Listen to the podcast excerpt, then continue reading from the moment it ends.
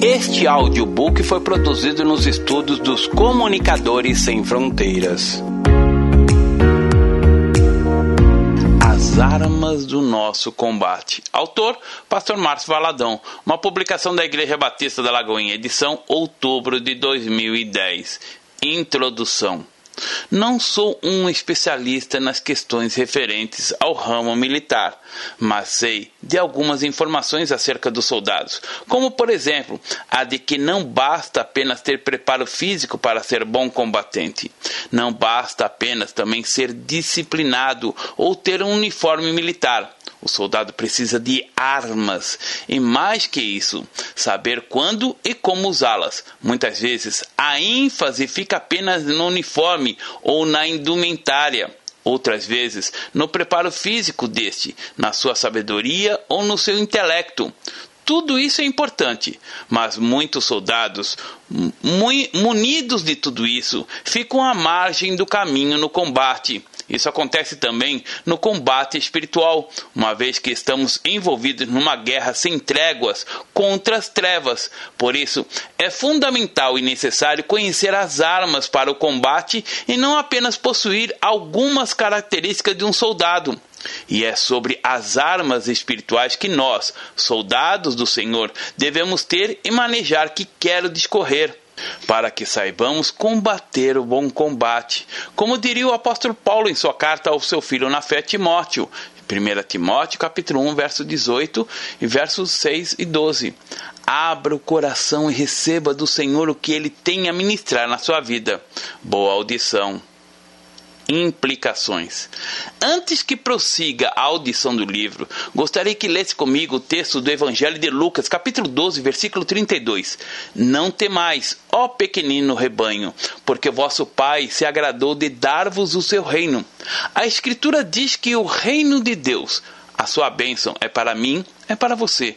O reino de Deus não é um espaço geográfico, é o próprio domínio do rei em nossas vidas.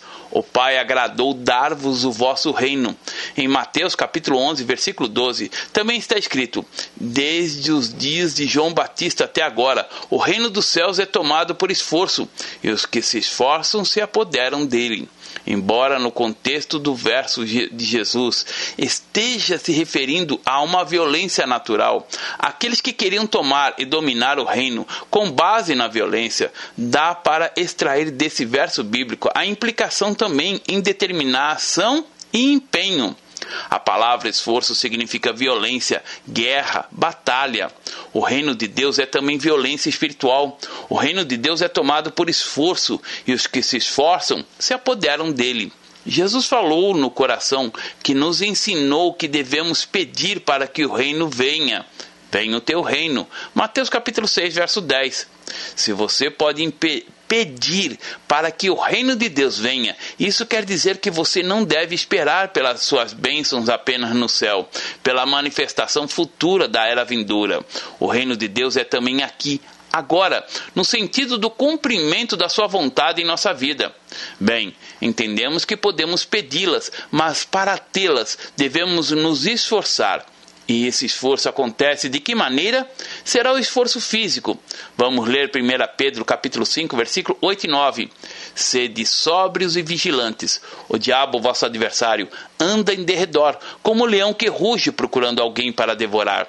Resisti-lhes firmes na fé certo de que os sofrimentos iguais aos vossos estão se cumprindo na vossa irmandade, espalhada pelo mundo. Entenda isso, que tem um adversário, que está longe de ser amigo. O seu verdadeiro amigo é Jesus, a quem você deve amar, obedecer e de quem deve testemunhar. Já o diabo, você precisa odiar não se complacente com ele, mas odiar suas obras. Jesus falou por meio de João: se alguém amar o mundo, o amor do Pai não está nele. 1 João capítulo 2, verso 15, parte B. A fé evangélica é radical. Ama ou odeia, é vida ou morte, é luz ou trevas. Não há um meio intermediário, não existe uma terra de ninguém. Algo que você precisa guardar no coração é que há uma luta sendo travada no mundo espiritual e que você tem um adversário que procura exatamente matar, roubar e destruir. Ele é também chamado na Bíblia de enganador, que é, tem enganado a tantas pessoas. Ele tem criado situações, privações, conflitos os mais horrorosos e Muitas vezes as pessoas permitem que tudo isso aconteça. Imagine a seguinte situação: você, homem, está dentro de casa e de repente alguns malfeitores entram para molestar a sua esposa e seus filhos. O que você iria fazer? Iria ficar de braços cruzados, simplesmente olhando? Eu creio que não. Eu creio que você, que é uma ovelha, viraria um leão, investiria contra eles, jamais ficaria passivo, não é verdade? Ainda que não tenha condições no momento, por dentro, a vontade é de partir como leão sobre o inimigo intruso. No mundo espiritual, também há os malfeitores que podem estar invadindo a sua casa. O diabo e seus demônios podem estar atacando a sua família e você pensando ser coisa do destino. Como disse, você precisa guardar no seu coração que há um adversário contra quem você deve lutar, mas, por outro lado, precisa tomar posse da vida vitoriosa que o Senhor reservou para você e que já foi conquistada por Jesus na cruz. A palavra diz que se você resistir ao diabo, ele fugirá. Não é que você vai fugir do diabo, é ele quem vai fugir de você. Ao lermos sobre a armadura espiritual do cristão, podemos perceber que esta cobre somente o lado da frente. Investivos da couraça da justiça, calçai os aos pés com a preparação do evangelho da paz, embraçando sempre o escudo da fé, tomai o capacete da salvação e a espada do espírito. Efésios capítulo 6, verso 15 a 17. Paulo toma emprestado de seu contexto e sua vivência por falar da armadura de Deus, a referência sobre a infantaria romana e ainda as imagens no Antigo Testamento de Deus ou Messias como guerreiro. Veja Isaías 59, versos 16 e 17. Repare que cada uma das peças dessa armadura parece cobrir apenas parte frontal e não na retaguarda do combatente. Lembrando sempre que essas peças alusórias a uma guerra que é espiritual não há descrição de uma proteção para as costas. Seria isso falha ou algo proposital? A razão é simples somos, ou pelo menos deveríamos ser, a cobertura uns dos outros na batalha. Vejo que Paulo oferece uma série de recomendações nesse sentido em relação à conduta de cada um, incluindo dentro de casa, na relação entre marido e mulher, pai e filhos e vice-versa as peças da nossa armadura. A primeira peça da armadura que Paulo cita é a verdade, a verdade de nossa fé nossa posição, das realidades e conquistas espirituais, de quem somos em Cristo e quem Ele é em nós, do nosso testemunho. Enfim, Paulo cita, na mesma frase que mencionei, na verdade, a couraça da justiça, não a justiça humana e própria, claro, mas a divina. Veja Filipenses capítulo 3, versos 9 e 10, cuja base é a fé. A fé é a certeza de coisas que se esperam, a convicção de fatos que não se veem. Hebreus capítulo 11, verso 1. Podemos deduzir desse contexto e dessa realidade que a couraça da justiça é o sangue de Jesus e há poder no sangue de Jesus. Em Apocalipse capítulo 12, versículo 11 está escrito: Ele, pois, o venceram por causa do sangue do Cordeiro e por causa da palavra do testemunho que deram e mesmo em face da morte, não amaram a própria vida. É triste ouvir sobre pessoas que desistiram da caminhada com Cristo por causa das batalhas. Não entenderam que iriam vencê-las por causa do sangue do Cordeiro. Quando você diz que há poder no sangue do Senhor Jesus Cristo, você está proclamando a obra que ele fez no Calvário. Você está proclamando a realidade do poder que há no nome, no sangue dele na cruz, por meio do sangue de Jesus, a cabeça da serpente, que é Satanás, foi esmagada. O sangue do Cordeiro é a cobertura para os nossos pecados. Ele nos traz a purificação que atesta o fim do senhorio de Satanás sobre as nossas vidas. Ele não pode mais nos acusar. É o sangue de Jesus que nos garante a vitória. É, e isso aconteceu no Egito, quando o povo estava debaixo da escravidão. Deus deu direção a Moisés para que cada família imolasse um cordeiro e aplicasse o sangue dele nos umbrais da porta. À noite, quando o anjo do juízo da morte passou, não pôde tocar nas casas que tinham a marca do sangue. Não o sangue em si, mas o que ele representa, que fez toda a diferença. Havia uma proteção absoluta. Entretanto, as casas que não tinham sinal do sangue, mesmo tendo moradores religiosos, descendentes de Abraão, foram atingidas pela falta de obediência, porque não tinham a marca do cordeiro primogênito. O sangue de Cristo proclama o fim do senhorio de Satanás. E no Egito, Faraó teve que dar liberdade ao povo por causa do sangue. Quando você diz o sangue de Jesus tem poder, você está afirmando que sobre a sua vida Satanás não tem nenhum domínio. Então, você deve resistir ao diabo com o sangue de Jesus. Não é resistir com superstição. O sangue de Jesus pode e deve ser evocado por aqueles que discernem que a luta é espiritual, demoníaca e não natural. E nesses momentos, não adianta argumentar com as pessoas. Paulo foi categórico ao afirmar que a nossa luta não é contra o sangue e a carne, e sim contra os principados e potestades, contra os dominadores deste mundo tenebroso, contra as forças espirituais do mal nas regiões celestes. Efésios capítulo 6, verso 12. Trata-se de uma luta espiritual. Esses são também aqueles momentos em que tudo aparentemente está bem, mas de repente surge uma briga por algo insignificante, como a quebra de um copo por causa do controle da TV. Coisas totalmente irrelevantes, sem importância alguma, mas que se tornam motivo de uma grande confusão. Briga, confusão, situações que fazem com que casais, pais e filhos fiquem sem falar por anos, tal como uma casa que conheci que vivia debaixo do mesmo teto, mas não se falava mais de 15 anos havia uma aparência, porém os dois viviam um inferno. Não tomaram posse do sangue do cordeiro para fazer o diabo fugir. Por isso, a importância de se entender a realidade do mundo espiritual. Você não pode ser enganado de forma alguma. Nós não estamos aqui para brincar de ser crente, nem estamos aqui entre, entretendo os irmãos.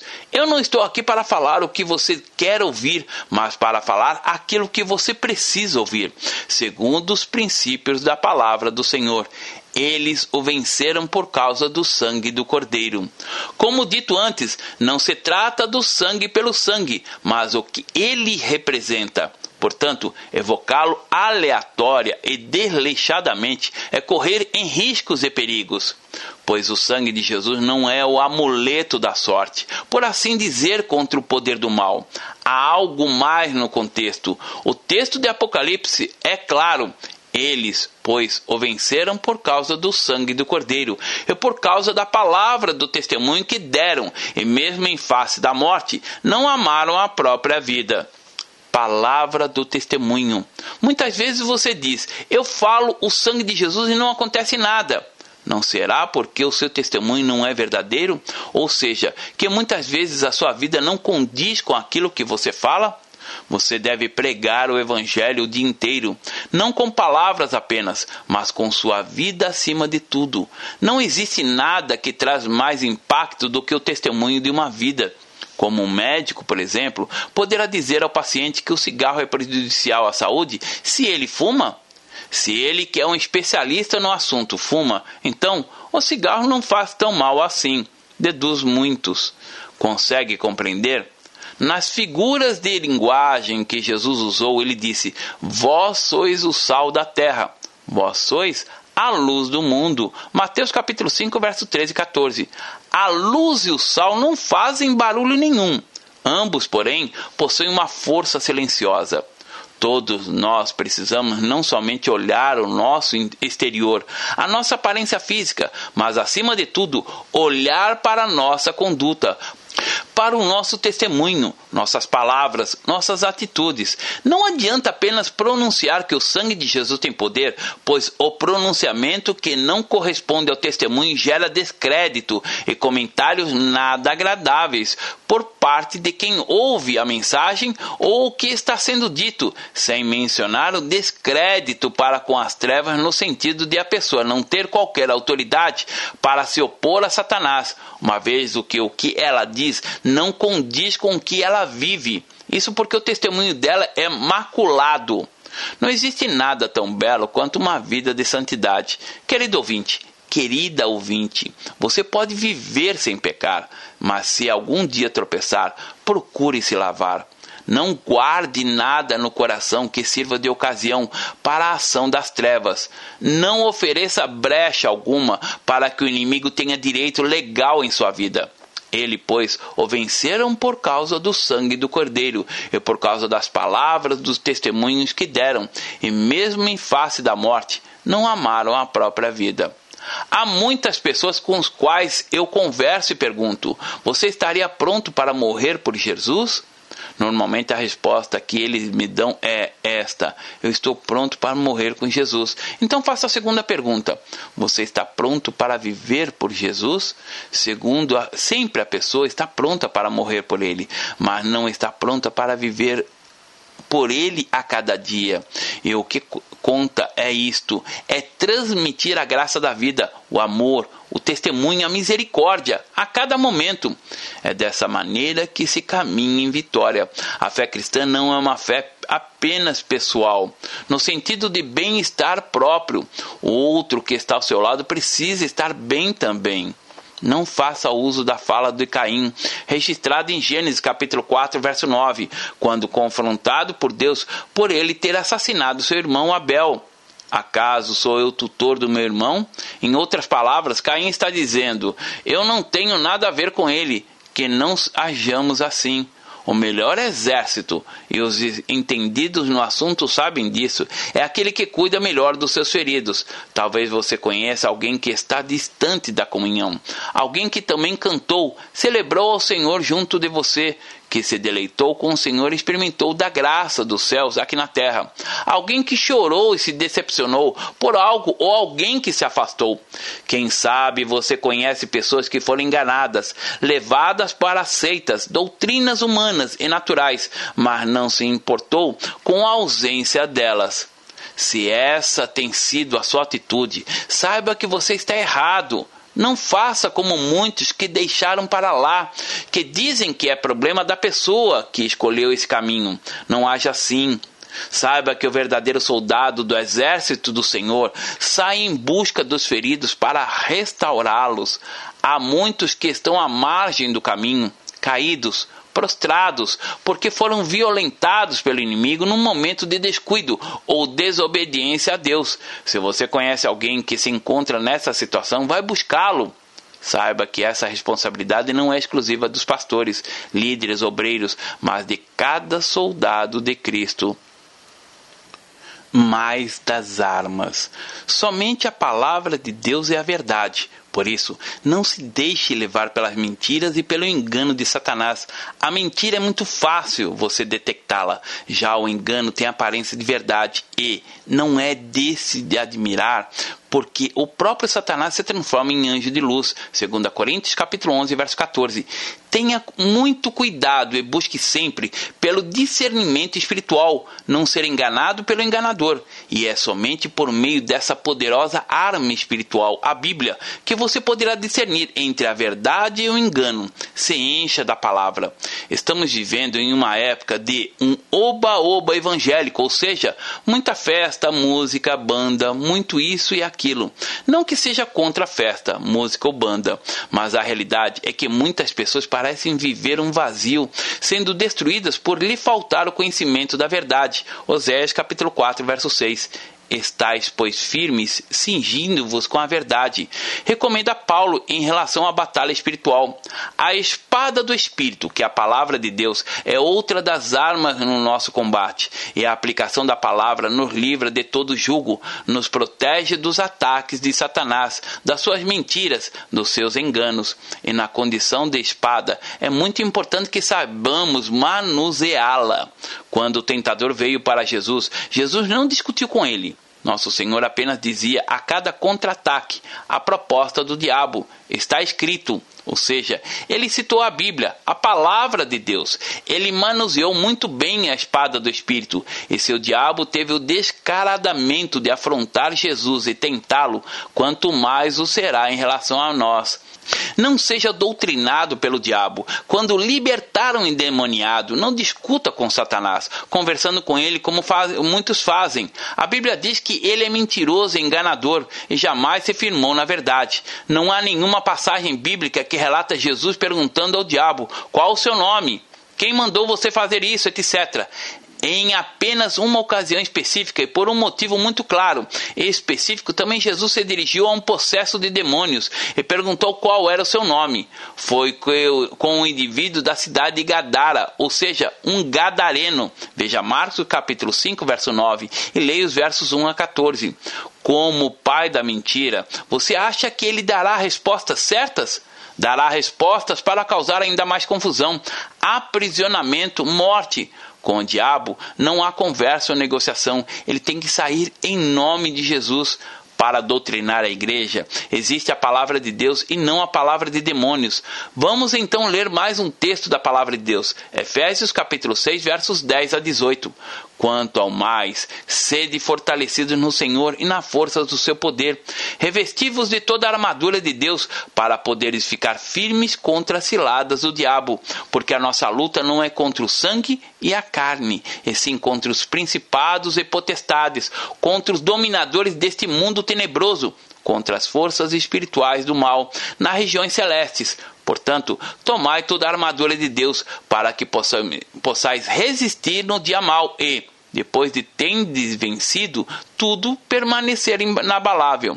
Estais, pois, firmes, cingidos com a verdade, e revestidos da couraça da justiça, calçai os pés com a preparação do evangelho da paz, embraçando sempre o escudo da fé, com o qual podereis apagar todos os dardos inflamados do maligno. Tomai também o capacete da salvação e a espada do Espírito, que é a palavra de Deus, com toda oração e súplica, orando em todo tempo no Espírito, e para isto vigiando com toda perseverança e súplica por todos os santos. Nem sempre você vai vencer tudo de uma vez.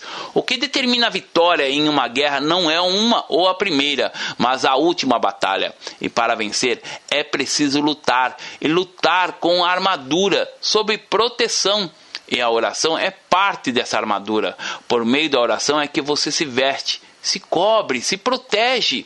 Toda armadura é também uma figura de Jesus.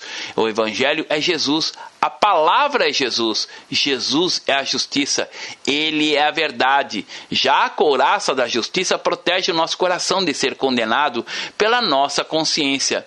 Quantas pessoas estão vivendo sob condenação? A consciência está sempre acusando.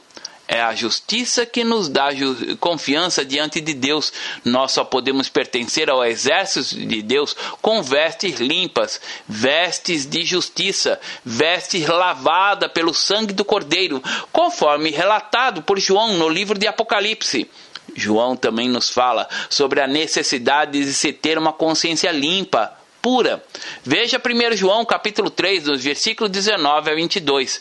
E nisto conhecemos que somos da verdade, bem como, perante ele, tranquilizaremos o nosso coração, pois se o nosso coração nos acusar, certamente Deus é maior do que o nosso coração e conhece todas as coisas. Amados, se o coração não nos acusar, temos confiança diante de Deus e aquilo que pedimos dele recebemos, porque guardamos os seus mandamentos e fazemos ir diante dele o que lhe é agradável.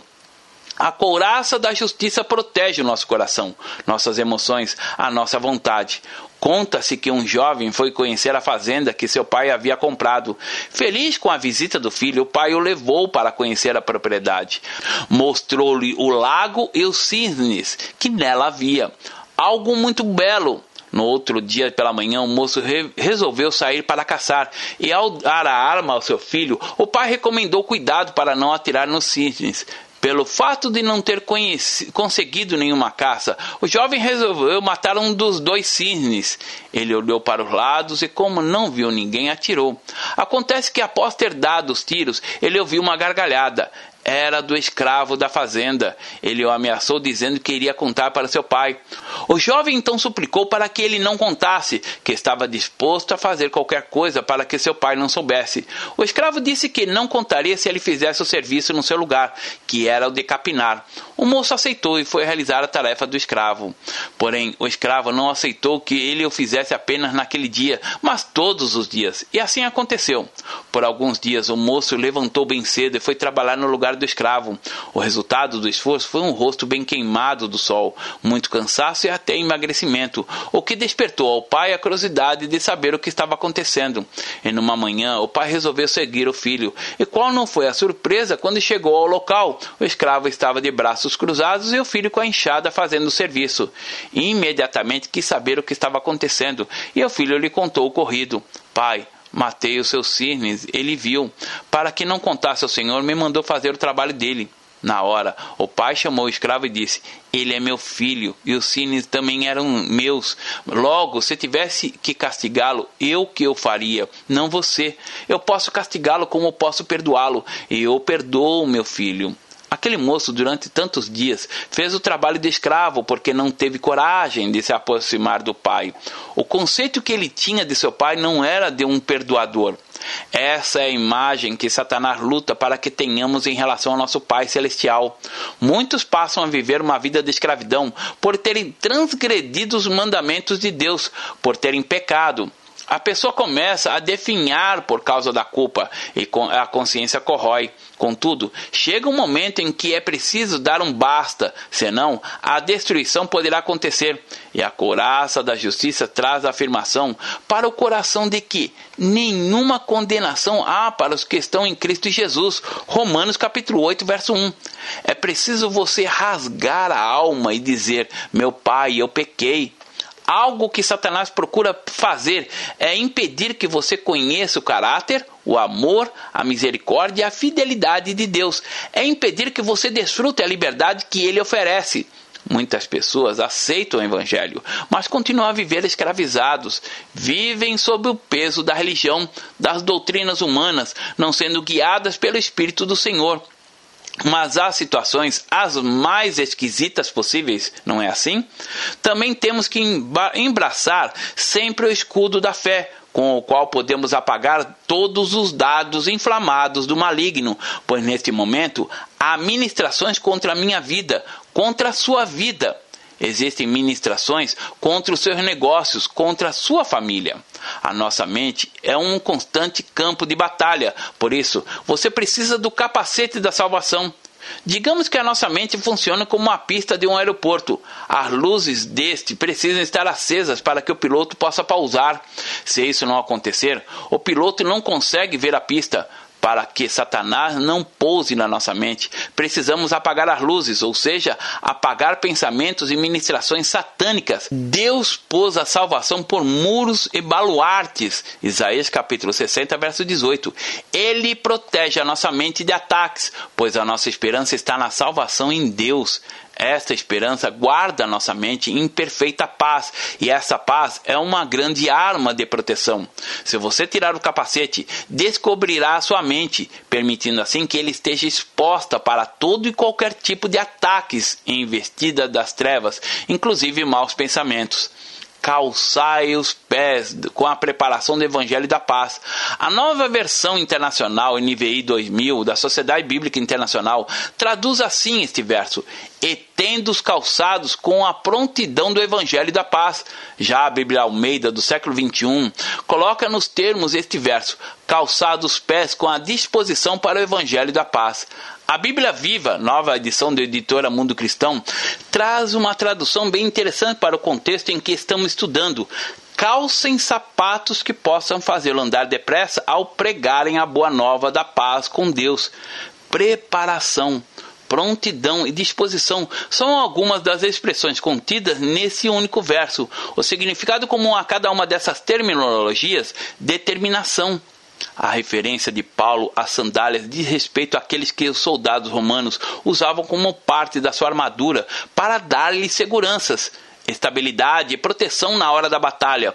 Portanto, eram sandálias resistentes. Não se trata apenas de tê-las, nos momentos de embates pessoais contra o nosso inimigo, mas também diariamente conosco, nos momentos em que estamos evangelizando alguém, por exemplo.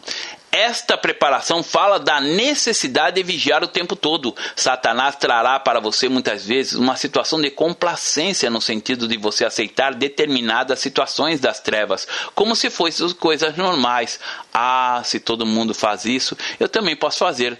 O cristão não é todo mundo, ele é e deve ser parecido com Cristo, com aquele que é santo, puro, imaculado. E o evangelho de Cristo muda transforma. Quando você calça os pés com a preparação do Evangelho da Paz, faz uso de mais uma arma da defesa, espiritualmente falando. O sangue de Jesus, a palavra de Deus, a couraça da justiça, o escudo da fé, o capacete da salvação e a preparação do, do evangelho da paz compõem a armadura espiritual de defesa do cristão. Mas existem as armas que são ofensivas de ataque. A primeira delas é o nome de Jesus, pois Deus outorgou a Jesus, o seu nome, um propósito de edificar, de expandir o reino dele. Seu nome é Torre Forte é refúgio. Há poder no nome de Jesus, e esse poder transforma a autoridade que está acima de todo nome.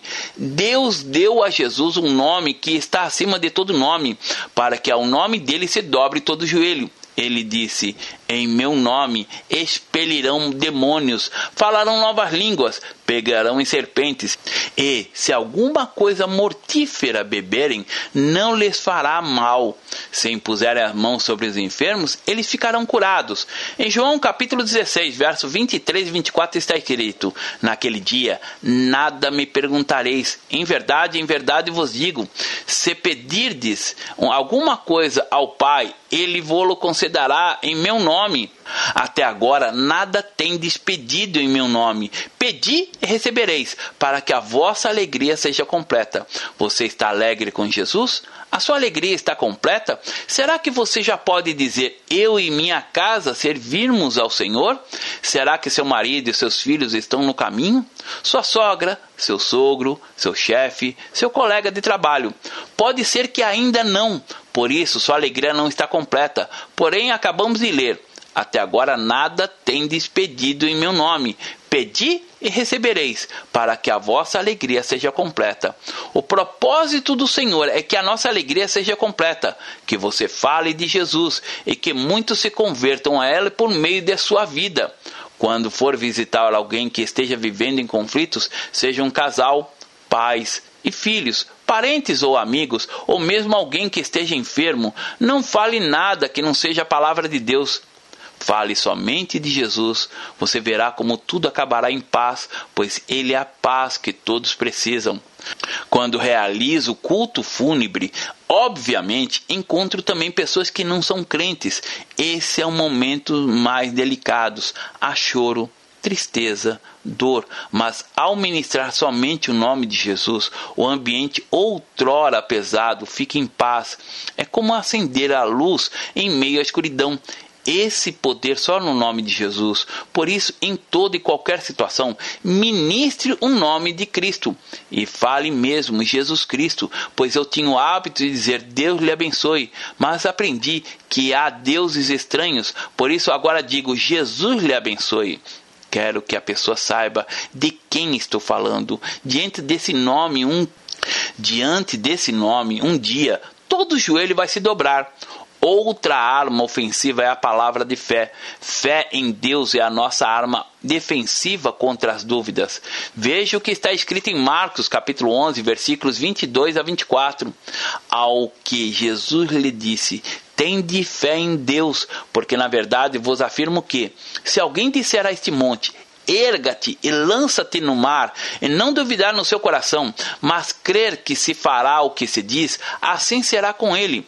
Por isso vos digo que tudo quanto em oração perdides, crede que recebestes, e será assim convosco. Tende fé. Uma tradução literal seria: tende a fé de Deus, não a fé na fé, mas a fé em Deus. Se alguém disser, muitas pessoas creem, mas não verbalizam sua fé em Deus, Jesus lançou uma palavra de fé na figueira infrutífera para que murchasse, pois ele teve fome e não encontrou fruto algum nela. Obviamente, o resultado não poderia ser outro: a figueira murchou. Mas creio que os discípulos não creram muito naquilo que iria acontecer, pois ao passar pela árvore, Pedro disse: Mestre, eis que a figueira que amaldiçoaste secou. Verso 21. Proclamar a palavra de fé é crer que vai acontecer aquilo que se está verbalizando. Não é agir como a mulher que leu esse texto bíblico e orou à noite para que o morro que havia em frente de casa dela fosse lançado ao mar, pois queria ter um mar como vista e não um morro. Alguns dias pela manhã, ela foi à janela para ver se a montanha havia sido removida, e ao contar que estava lá, disse: No fundo eu sabia que o monte não iria sair. A palavra de fé é crer. Temos muitos exemplos de homens e mulheres na Bíblia que lançaram palavras de fé. Elias pediu que descesse fogo do céu e o fogo desceu. Também disse que por três anos não cairia uma única gota de chuva e durante esses três anos o céu se fechou. José, Josué deu uma palavra para que o sol parasse e o sol parou. Estes são alguns exemplos. Toda a ministração de Jesus era uma palavra de fé. Jesus não esperava que acontecesse outra coisa senão aquilo que ele falava. Gere no mundo espiritual de forma objetiva. A palavra do Senhor, a Bíblia, é espada de dois gumes. Ela é tanto ofensiva quanto defensiva.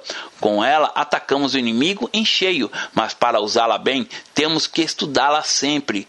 É uma espada que deve ser usada na boca, assim como está este relato desse livro de Apocalipse, no qual há uma descrição dessa espada saindo da boca de Jesus. Veja, tinha na mão direita sete estrelas, e da sua boca saía-lhe uma afiada espada de dois gumes.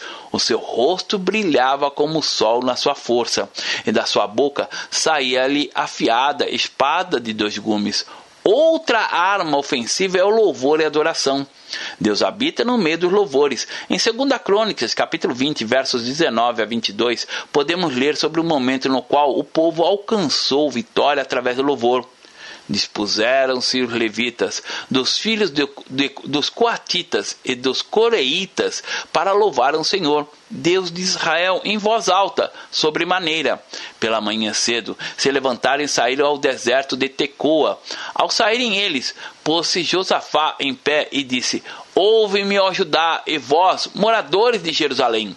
Crede no Senhor vosso Deus, e estareis seguros credes nos seus profetas e prosperareis. Aconselhou-se com o povo e ordenou cantores para o Senhor, que, vestidos de ornamentos sagrados e marchando à frente do exército, louvaram a Deus, dizendo: Rendei graças ao Senhor, porque a sua misericórdia dura para sempre. Tendo eles começado a cantar e a dar louvores, pôs o Senhor emboscadas contra os filhos de Amon e de Moabe e os de Monte Seir, que vieram contra Judá, e foram desbaratados quando o povo começou a cantar e a dar louvores. Enquanto você louva, cadeias vão sendo quebradas. O louvor abre as portas das prisões, assim como aconteceu com Paulo e Silas. Eles não murmuraram, não blasfemaram, mas oraram e cantaram louvores a Deus. De repente, sobreveio tamanho terremoto que sacudiu os alicerces da prisão. Abriram-se todas as portas e saltaram as cadeias de todos. Atos capítulo 16. Pelo louvor, pela exaltação do nome do Senhor, tanto derrubamos muros inimigos, como confundimos os inimigos e também quebramos as cadeias sobre as nossas vidas. Como soldados de Cristo, precisamos das armas espirituais, as defensivas e ofensivas, o sangue de Jesus, a palavra de Deus, a couraça da justiça, o escudo da fé, o capacete da salvação e as sandálias da preparação do evangelho da paz. As armas ofensivas, o nome de Jesus Faça uso dessas armas e não permita que o inimigo encontre brechas na sua vida. Cinja-se com a verdade. Jesus é o caminho, a verdade e a vida. Ninguém vai ao Pai senão por ele. O Salmo 51, verso 6 está escrito: Eis que te comprases da verdade no íntimo, e no recôndito me fazes conhecer a sabedoria. Somente Jesus é a verdade. Vista-se com a couraça da justiça. Jesus és a justiça, conforme nos revela a palavra. Aquele que não conheceu pecado, ele o fez pecado por nós, para que nele fôssemos feitos justiça de Deus. 2 Coríntios capítulo 6, verso 21. Calce os pés com a preparação do evangelho da paz. Jesus, tu és a minha preparação. Tudo posso em ti que me fortalece. Embrace sempre o escudo da fé. Jesus, tu és a minha fé. Que você possa dizer, como Paulo: Estou crucificado com Cristo. Logo, já não sou eu quem vive, mas Cristo vive em mim. E esse viver que agora tenho na carne vivo pela fé de um filho de Deus, que me amou e a si mesmo se entregou por mim. Gálatas capítulo 2, verso 20.